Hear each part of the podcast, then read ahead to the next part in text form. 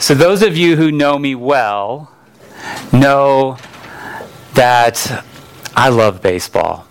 Like, I love baseball. I grew up playing baseball. Um, my dad taught me how to throw and catch. He taught me how to throw a curveball. Um, he taught me how to hold the bat. Um, I played t-ball. I played little league. I played Babe Ruth ball through middle school. I played high school ball. Even played a little senior Babe Ruth. Um, uh, American Legion ball. I, I, I loved it.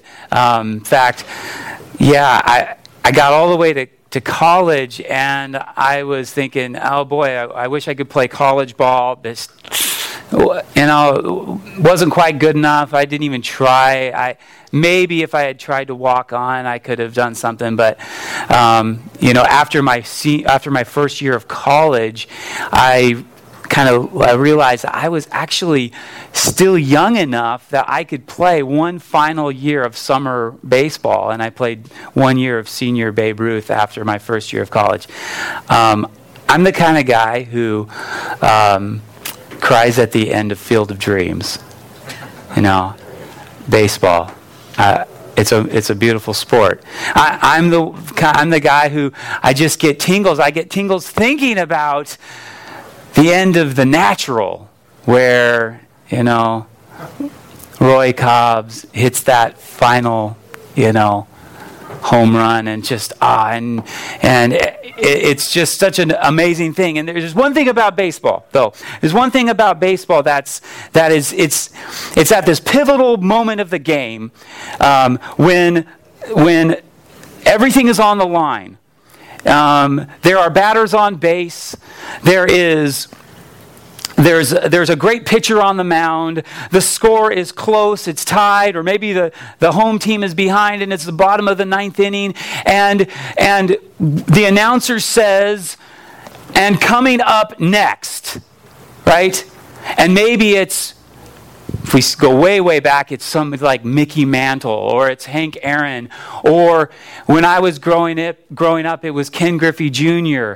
Um, or, or whoever else. Or maybe it's like, maybe it's um, uh, George Springer who won the, the MVP of the World Series last year for the Houston Astros. And they won this World Series, what, seven games? And he hit five home runs, seven RBIs. He scored eight times. Every time he came up to bat in that series, what would happen? His fans, the fans would cheer. They would anticipate because this is our best player. He's our most valuable player. He's coming up to bat. They're excited. They know that something wonderful could happen at any moment. Greatness. But then you're on the other team and you're thinking, oh no, what's going to happen? There's a feeling of dread like, oh, why didn't we get that last guy out? Because now their best player is coming up to the plate. So there's a feeling of dread. There's a feeling of doom. There's, there's a feeling of this could go terribly wrong. And as often as, uh, as oft, uh, often or not, uh, it, it does happen that way. That, that the, the team pitching, you know, the pitcher tries to throw his best pitch, but the batter gets a hold of it. It's, it's, that, um, it's that great, you know, Dodgers versus A's moment um, back in the 80s, what, 1988? When, when what, what was it, Eckersley, right? Throws that ball, and who hit that who, who hit that home run? He comes out of the dugout hobbling. He was like on crutches practically just to get up to the, to the plate. It's a beautiful moment. When that happens, it's a beautiful moment. Well, I love baseball. I'm not here to preach baseball. But something like that is happening in the story that we're following. Something like that is happening in Mark chapter 1. Someone is coming up to the plate, ready to go. And it's going to change everything.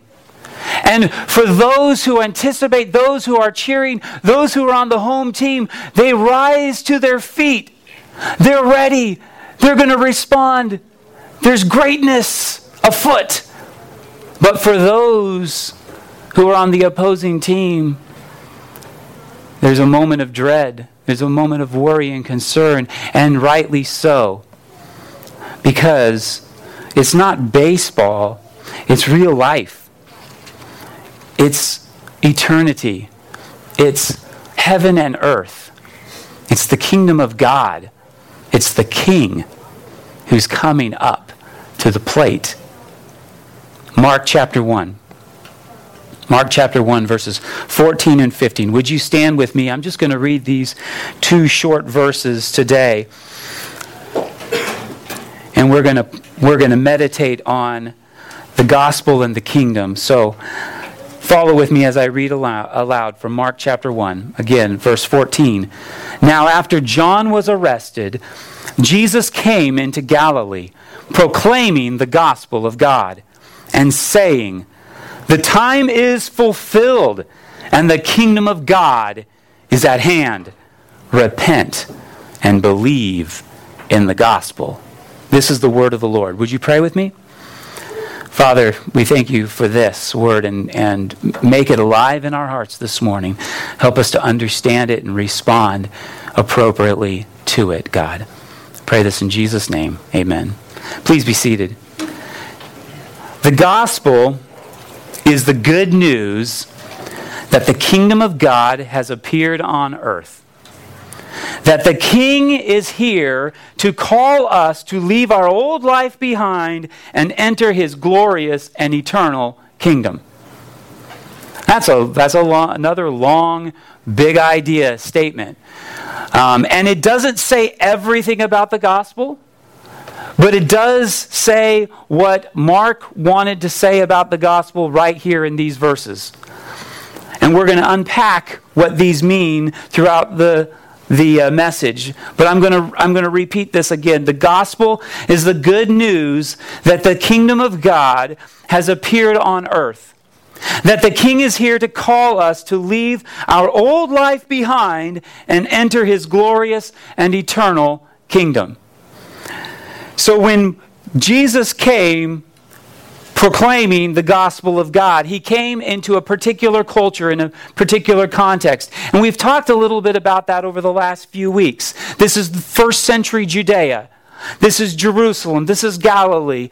This is people who were Jewish by birth, who were, were considered themselves the nation of Israel. And when they read Deuteronomy 29, verses 1 through 15, and, and that last line talks about, uh, you know, saving Israel, God, you're for Israel, that was them. They said, We are Israel. We have a God who formed us, who made us, and who is for us. But they're waiting. There have been 400 years of silence. They're wondering, when is God going to do something for us? We're under Roman control. We're, we don't have the freedom that we want to have. We're, we're trying to worship, but we're, we're, we feel oppressed. We feel like we're in another uh, time of slavery. When, God, are you going to come and rescue your people? Redeem us out of slavery? When are you going to, to create and do a new exodus for us?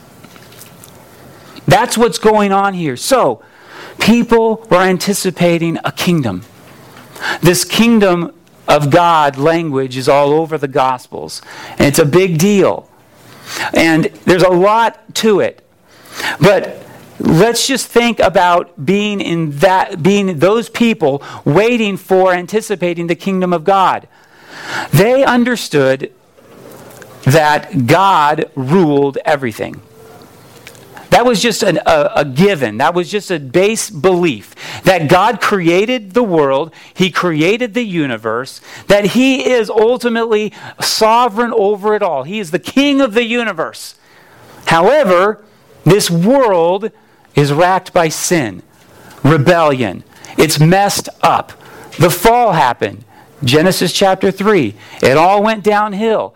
It, it, it was like everything started to decay now. Something significant happened at that, at that moment in time, and it changed everything. And now, Mankind doesn't acknowledge their king like they should. They don't worship him as they should. They don't live like they should. They don't relate to one another as they should. This is messed up. So then God rescues and calls a people. He calls Abraham, then Isaac his son, and Jacob his son. And Jacob gives uh, rise to the 12 tribes of Israel. And God bring, makes them into a great nation. He calls them his son. He brings them out of Egypt, out of slavery in the Exodus, and he makes them his son in the wilderness. 40 years in the wilderness. And then brings them into the land, brings them into their promise. They're waiting for this to happen again. When is your kingdom going to come?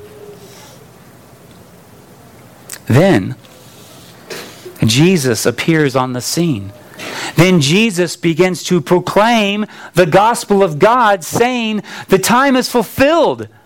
The hour, the time, the, the, the, what is that word? It's not chronos because that would be chronological time. The Help me out here. Somebody somebody what's Kairos.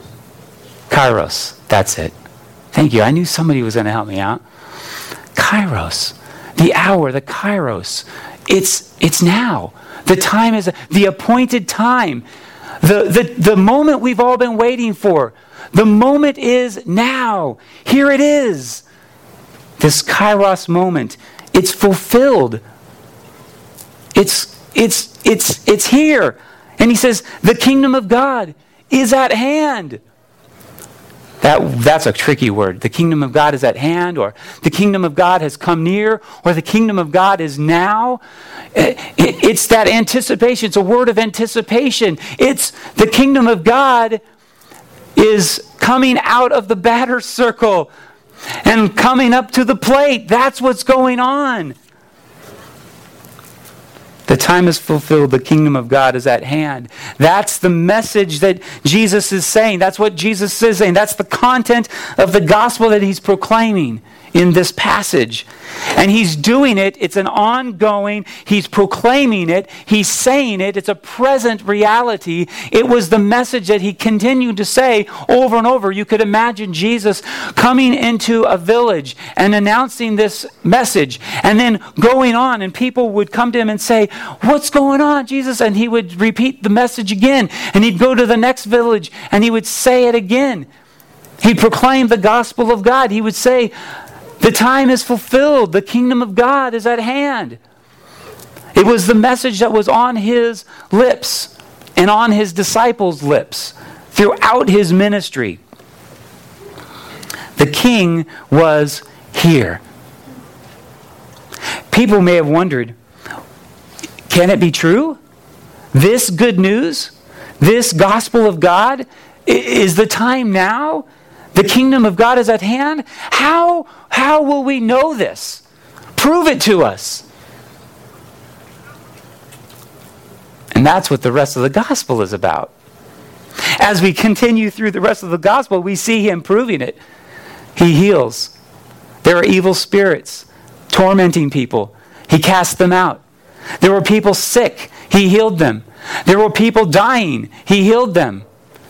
Eh, Jesus came and did what only God can do. There were storms, there were seas roaring, there were waves crashing, there was wind blowing. And Jesus comes and he calms the storms. He does all of those things because the kingdom of God is at hand. The king is here.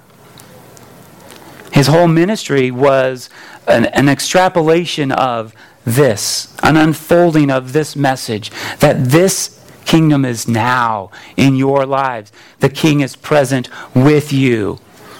We, um, we looked at, we saw in um, Deuteronomy um, chapter uh, 29 that, as, that was read earlier, the, uh, the uh, anticipation of God's, uh, or the, re- the response to God's self revelation.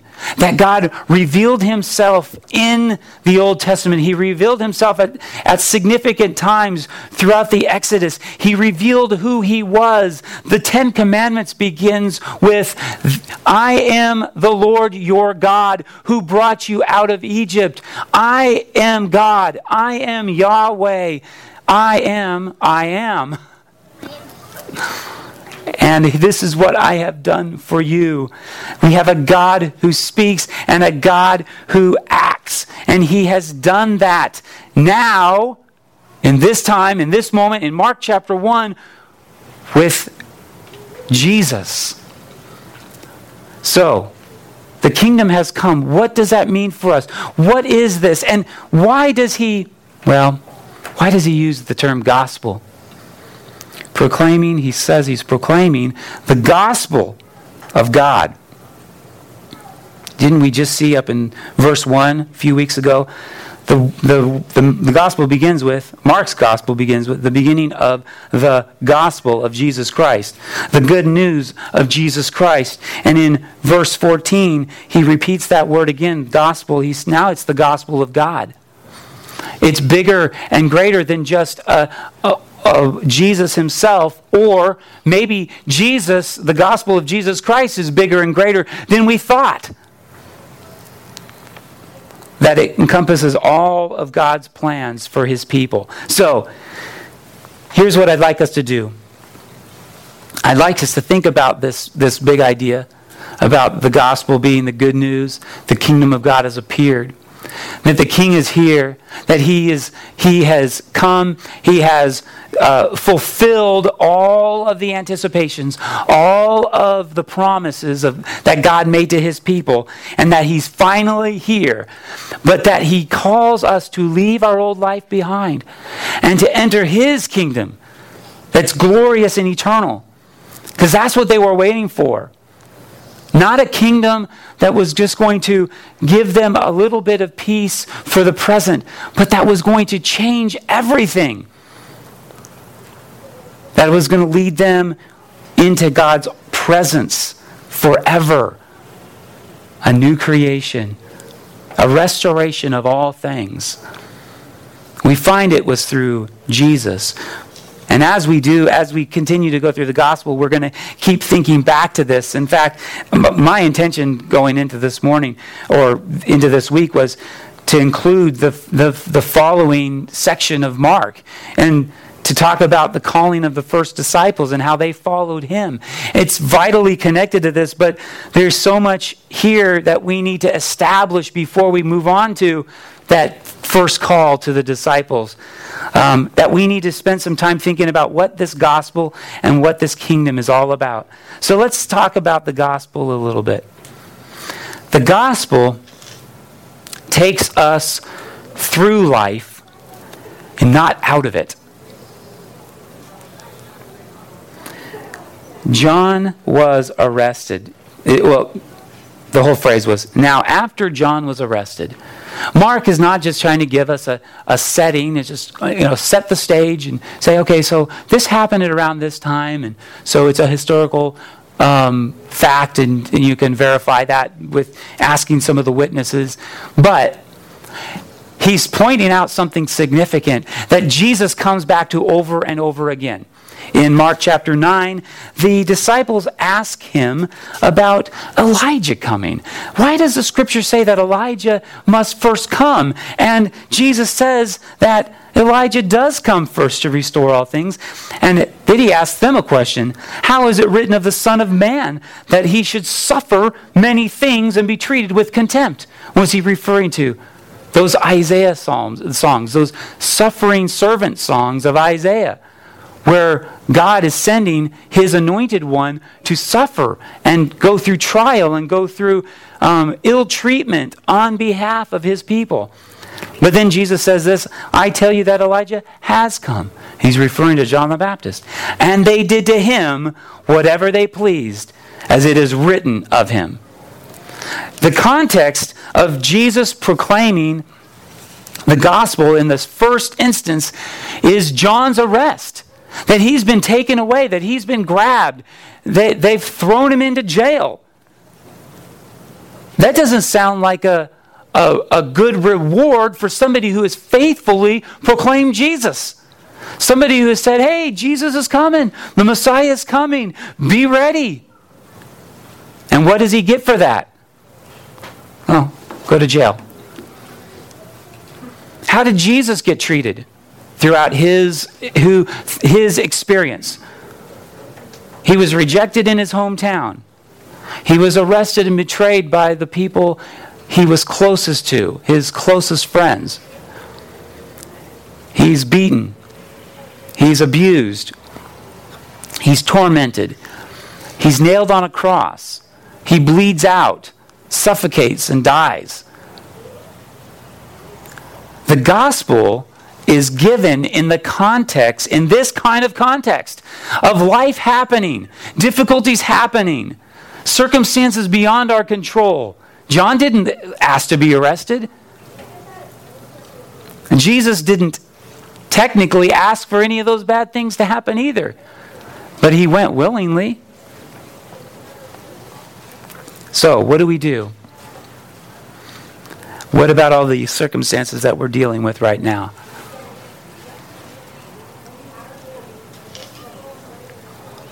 I have yet to come to a point in my life where I've experienced what so called um, prosperity gospel preachers uh, preach, where everything is good and I have good health for the rest of my life and I have all of the money that I'll ever need and more. And that nothing bad is happening. And all my relationships are, are whole and happy and healthy. And just things are wonderful. But I do have the gospel. But I do have Christ. I do have the King. I do have His hope. I have something to share now. I have something to get me through today. I have something to share to a hundred soldiers who lost a comrade by his own hand. I have some good news to share with them that they desperately need to take them through that experience. Psalm 23 Even though I walk through the valley of the shadow of death, you are with me. The psalmist says to the Lord. That's good news. That is good news. Through all of the things that you go through in life, the gospel is taking you through it. Jesus is leading you through it. 2 Corinthians 12, verses 9 and 10, Paul says, But he said to me, Jesus said to me, My grace is sufficient for you, for my power is made perfect in your weakness. And then what did he go on to say? He said, Therefore, I will boast all the more gladly of my weaknesses, so that the power of Christ may rest on me. For the sake of Christ, then, I, I am content with what? Weaknesses, um, persecutions, calamities, um, insults, etc. There's one more I'm forgetting. For when I am weak, he is strong.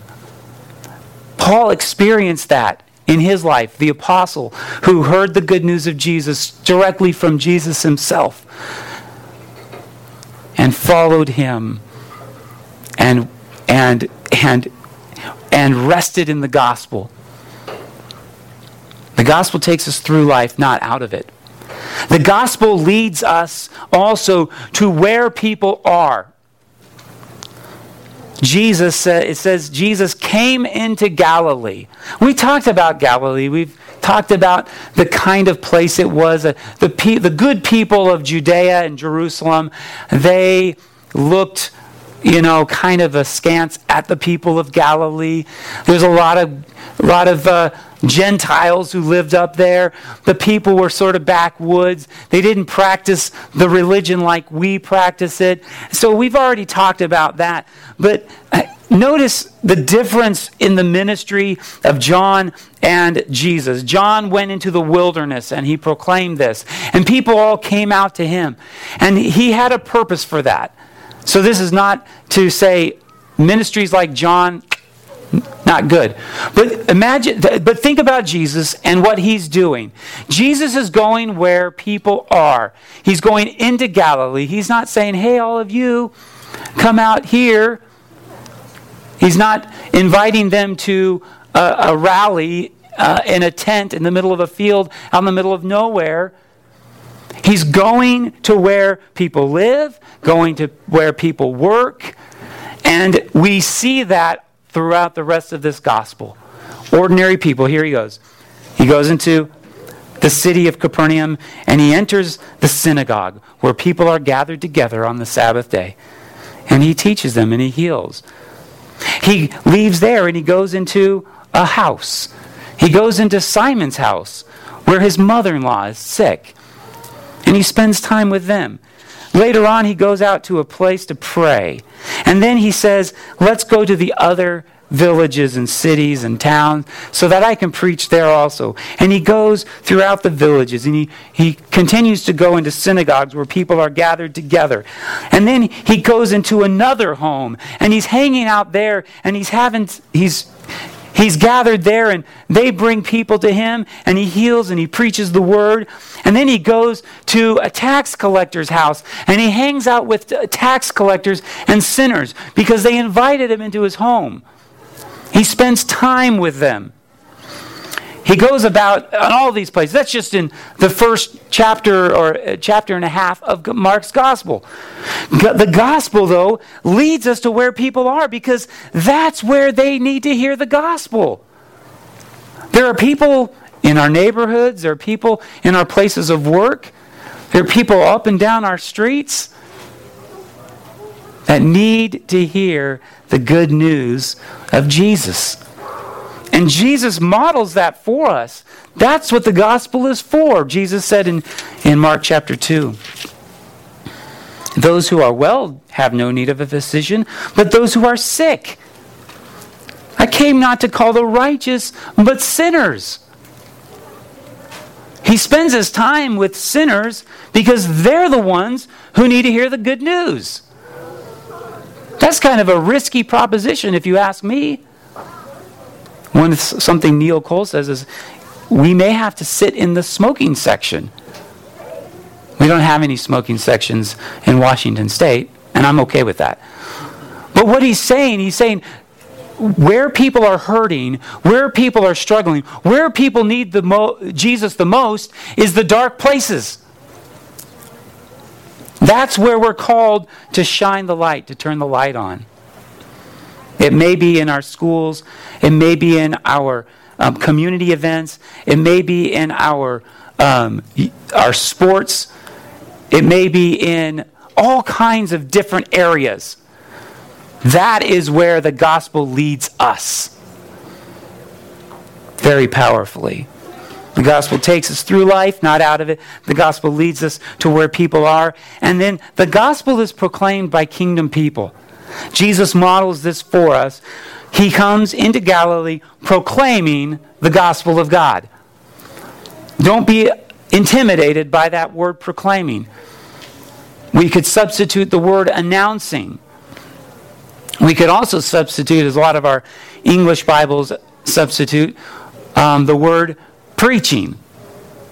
But that's but it's uh, far uh, more uh, nuanced or far more, um, maybe even broad, than what we think of as preaching today. It was proclaimed by kingdom people. In uh, the next passage, which I won't, which I won't get too far in depth with, but Jesus makes this statement: "I will make you become fishers of men." What is he saying? Like you, or like me, excuse me, you are to be proclaimers of the gospel. You are to be sharing this good news with others. Kingdom people proclaim the kingdom. That's what they do. They don't hide it. it it's um, those moments of, uh, you know, those moments of patriotism that we've had over the course of our nation's history, where you know almost everyone's got a flag on their their door or on their car or you know what what it might be. You know, after after 9/11, it was amazing how patriotic patriotic our country became. Like everyone was saying, you know, God bless the USA or things like that. Everyone said our country is great. Wave the flag. And and, I, and I'm okay with that. I think that's a, a beautiful thing. We live in a, an amazing country. But we don't step away from that going, well, my country, I don't like, you know, I don't like this about my country, so therefore I'm not going to support it. Or hashtag he's not my president, or, or just, you know, crazy things like that. Or maybe that's not too crazy for you. I don't know. But when the kingdom comes, the king comes and says, Here, here I am. We don't say hashtag not my king. If we do, we end up being on the opposing team. We end up with the feeling of dread. Oh no, the king is coming to the plate. He's not my king. And there's only one place for that. Those kinds of people. It's called rebellion. It's called sin. It's called rejecting Christ. It's called rejecting God. So when kingdom people are transformed. They proclaim the gospel. They announce that. They are part of the winning team. They are part of the people, the crowd who's crying out, Our King is great. Repent and believe in the gospel. The time is now. The gospel is proclaimed by kingdom people. We're going to find out a lot more about how that is proclaimed as we go through the rest of God, uh, Mark's gospel. But Matthew helps us out a lot in his last, um, the, the last story, the last passage of his gospel. Jesus comes to his people, his disciples, more than just the 11 that were left there, but all who had been following him. And he tells them, all authority in heaven and on earth has been given to me. Go therefore and make disciples, baptizing them in the name of the Father and the Son and the Holy Spirit, teaching them to obey everything that I have commanded you. And so, what does that mean for us? It really it means proclaiming that gospel, making disciples. We do that by proclaiming that gospel, that gospel that we need to hear, that gospel that is is all um, it's all encompassing for our lives. It, it's, a, it's a challenge to us, and it, it calls us to respond and, and to make some changes. But that's what we're called to do fishers of men, disciple makers, Christ proclaimers, however you want to call it. So the challenge for us is how are we, how are we doing that? Maybe we're not Maybe the reason we're not proclaiming the gospel very often is because we don't spend time where other people are at who need to hear the gospel. I know that's been a challenge for me. When you grow up in a Christian family and you spend a lot of time around other Christians doing churchy things, sometimes you don't find your you know people and have friends who don't follow Jesus. So maybe what we need to do is consider going to where people are with the gospel so that we have an ability and an opportunity to proclaim it. The gospel also challenges our values and convictions. The gospel challenges our values and convictions. The last thing Jesus says is repent and believe in the gospel. So the first part of it is he announces the kingdom. He announces that the time is right. The king is here with you. And the, the, the response, the, the implications of that for his people are so, therefore, you need to repent and believe in the gospel. We've talked about uh, repentance a little bit because John came proclaiming a baptism of repentance for the forgiveness of sins. And we, we saw that repentance is a turning away from a certain direction, a certain way, and getting on to the different way.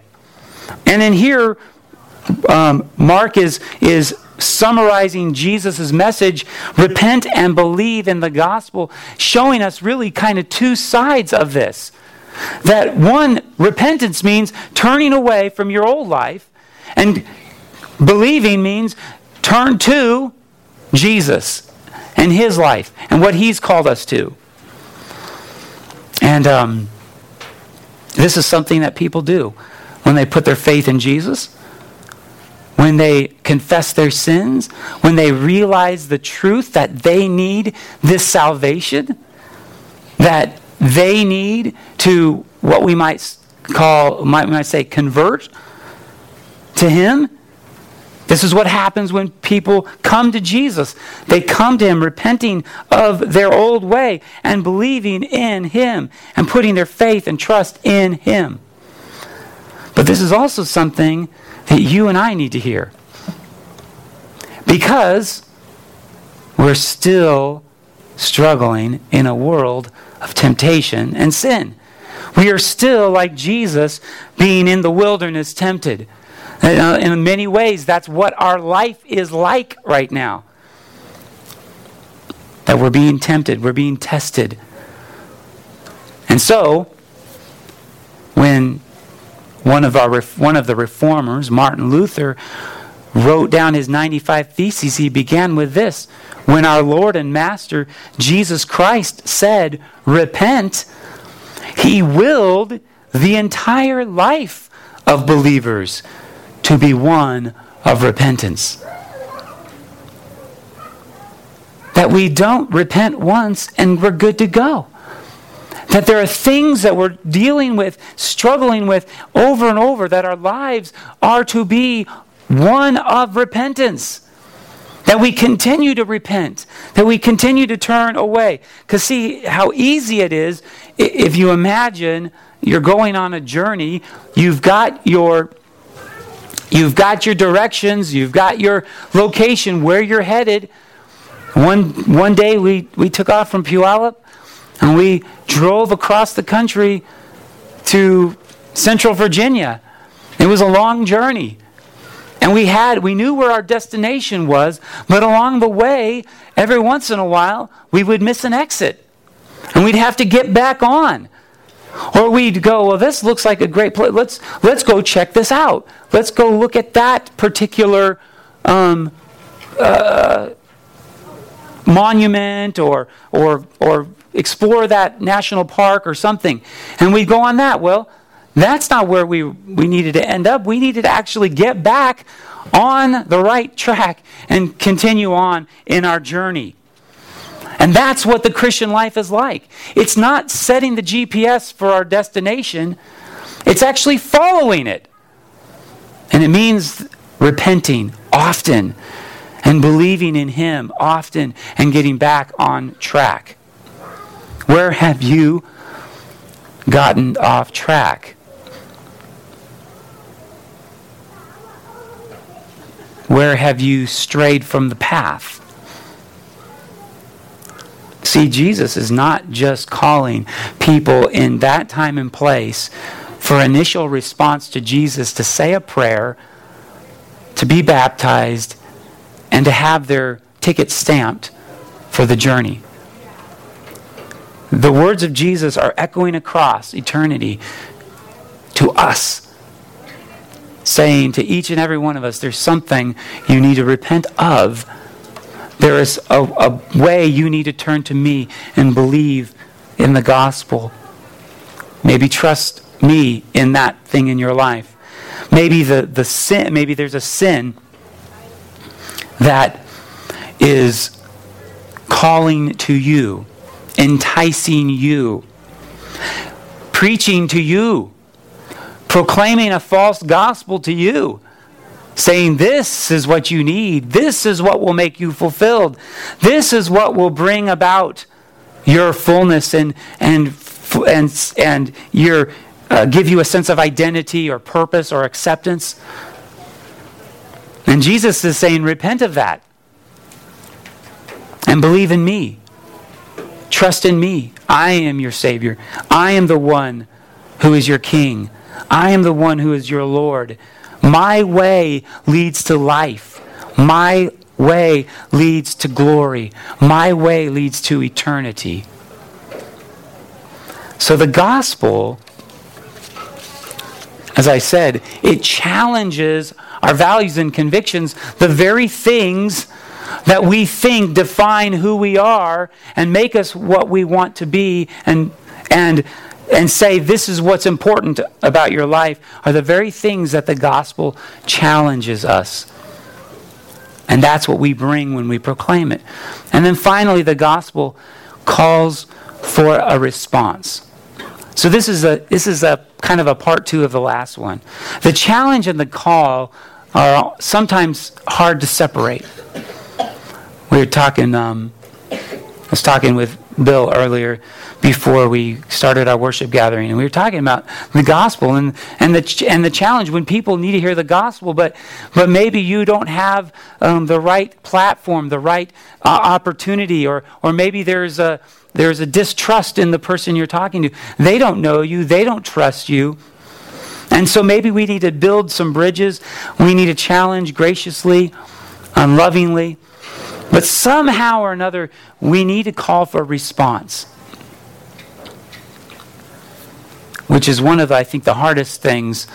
It's certainly one of the hardest things that I do when I'm proclaiming the gospel to somebody who needs to hear it.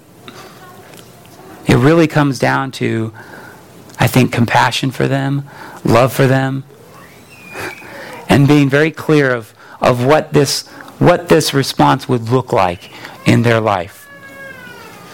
Repent and believe the gospel are pretty generic terms, but we need all of God's word to help us come to the point where we're able to share that and call for a response. I don't know if I I don't know if that's a, a, as clear as it should be. Um, I was talking with a, a soldier um, uh, just the other day who's just dealing with all kinds of of problems um, lost her sister recently. Um, uh, just got an eviction notice. You've got two months to move out of your home. Um, just thinking about her sister's husband and their kids, and the fact that they're losing their home um, because they were dependent on that income, and it's changing everything in their lives. And and there she is, just struggling with how do I handle all of this? And then what can I possibly say to them? And how can I, how can I go about it? And uh, I, I shared some things and I offered some, some hope and, and pointed out some things that she's got going in her life and that she revealed is, is, is good and, and things that she's anticipating. And, and then I prayed with her and I prayed that, that she would receive the comfort that only Jesus can offer.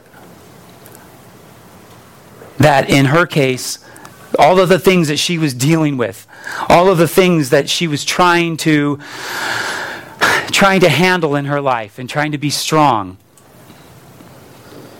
that she had a savior who knows what it's like to suffer, knows what it's like to struggle, and brings the comfort that he had and that he and that he that he made certain in his death and his resurrection for her. I don't know what's going to happen to her. I don't know if she's going to, if that's going to make a difference to her, if she's going to um, repent and believe in that sense. But I called her to put her hope in Jesus, who provides the only comfort that she really needs. The gospel calls for a response, certainly when we are declaring it to other people, but it calls for a response for us. I was listening to a I listened to a preacher um, this past week, And um, th- something he said really stuck out at me. And it was kind of one of those things where I, I'm listening to it in my car and I have to pull over to the side of the road and I have to pause my iPod and I have to write this down because it struck me as something that we need to hear when we're talking about the gospel. And we're talking about have we responded to the gospel? And it's this. He asked the question Are you pursuing Jesus and getting tripped up in sin, which all of us do? Or are you pursuing sin and getting tripped up in Jesus? I thought that was an interesting way of thinking about that. Because, quite honestly, some of us think that we can pursue G- or pursue sin and and deal with that in our lives and be okay with that. And then every once in a while we get tripped up in Jesus and we get kind of oh, oh shoot. Maybe i need maybe i need some jesus in my life to fix this problem. But in reality our our our, our gps is set for sin. It's on that path. Jesus keeps interfering. Maybe a, a, friend, maybe a message, maybe a Bible study, or maybe a, uh, some time that you spend in the Word. And then Jesus starts tripping you up. What he's doing is he's trying to call you to pursue him. He's trying to call you to follow him, to come after him. Pursue him. Yeah, we'll get tripped up in sin. Yes, that'll happen. Yes, we'll fail. But he's given us a way to repent, put our faith in him, and keep pursuing him. So, in a way, that's what this message is all about in terms of challenging us.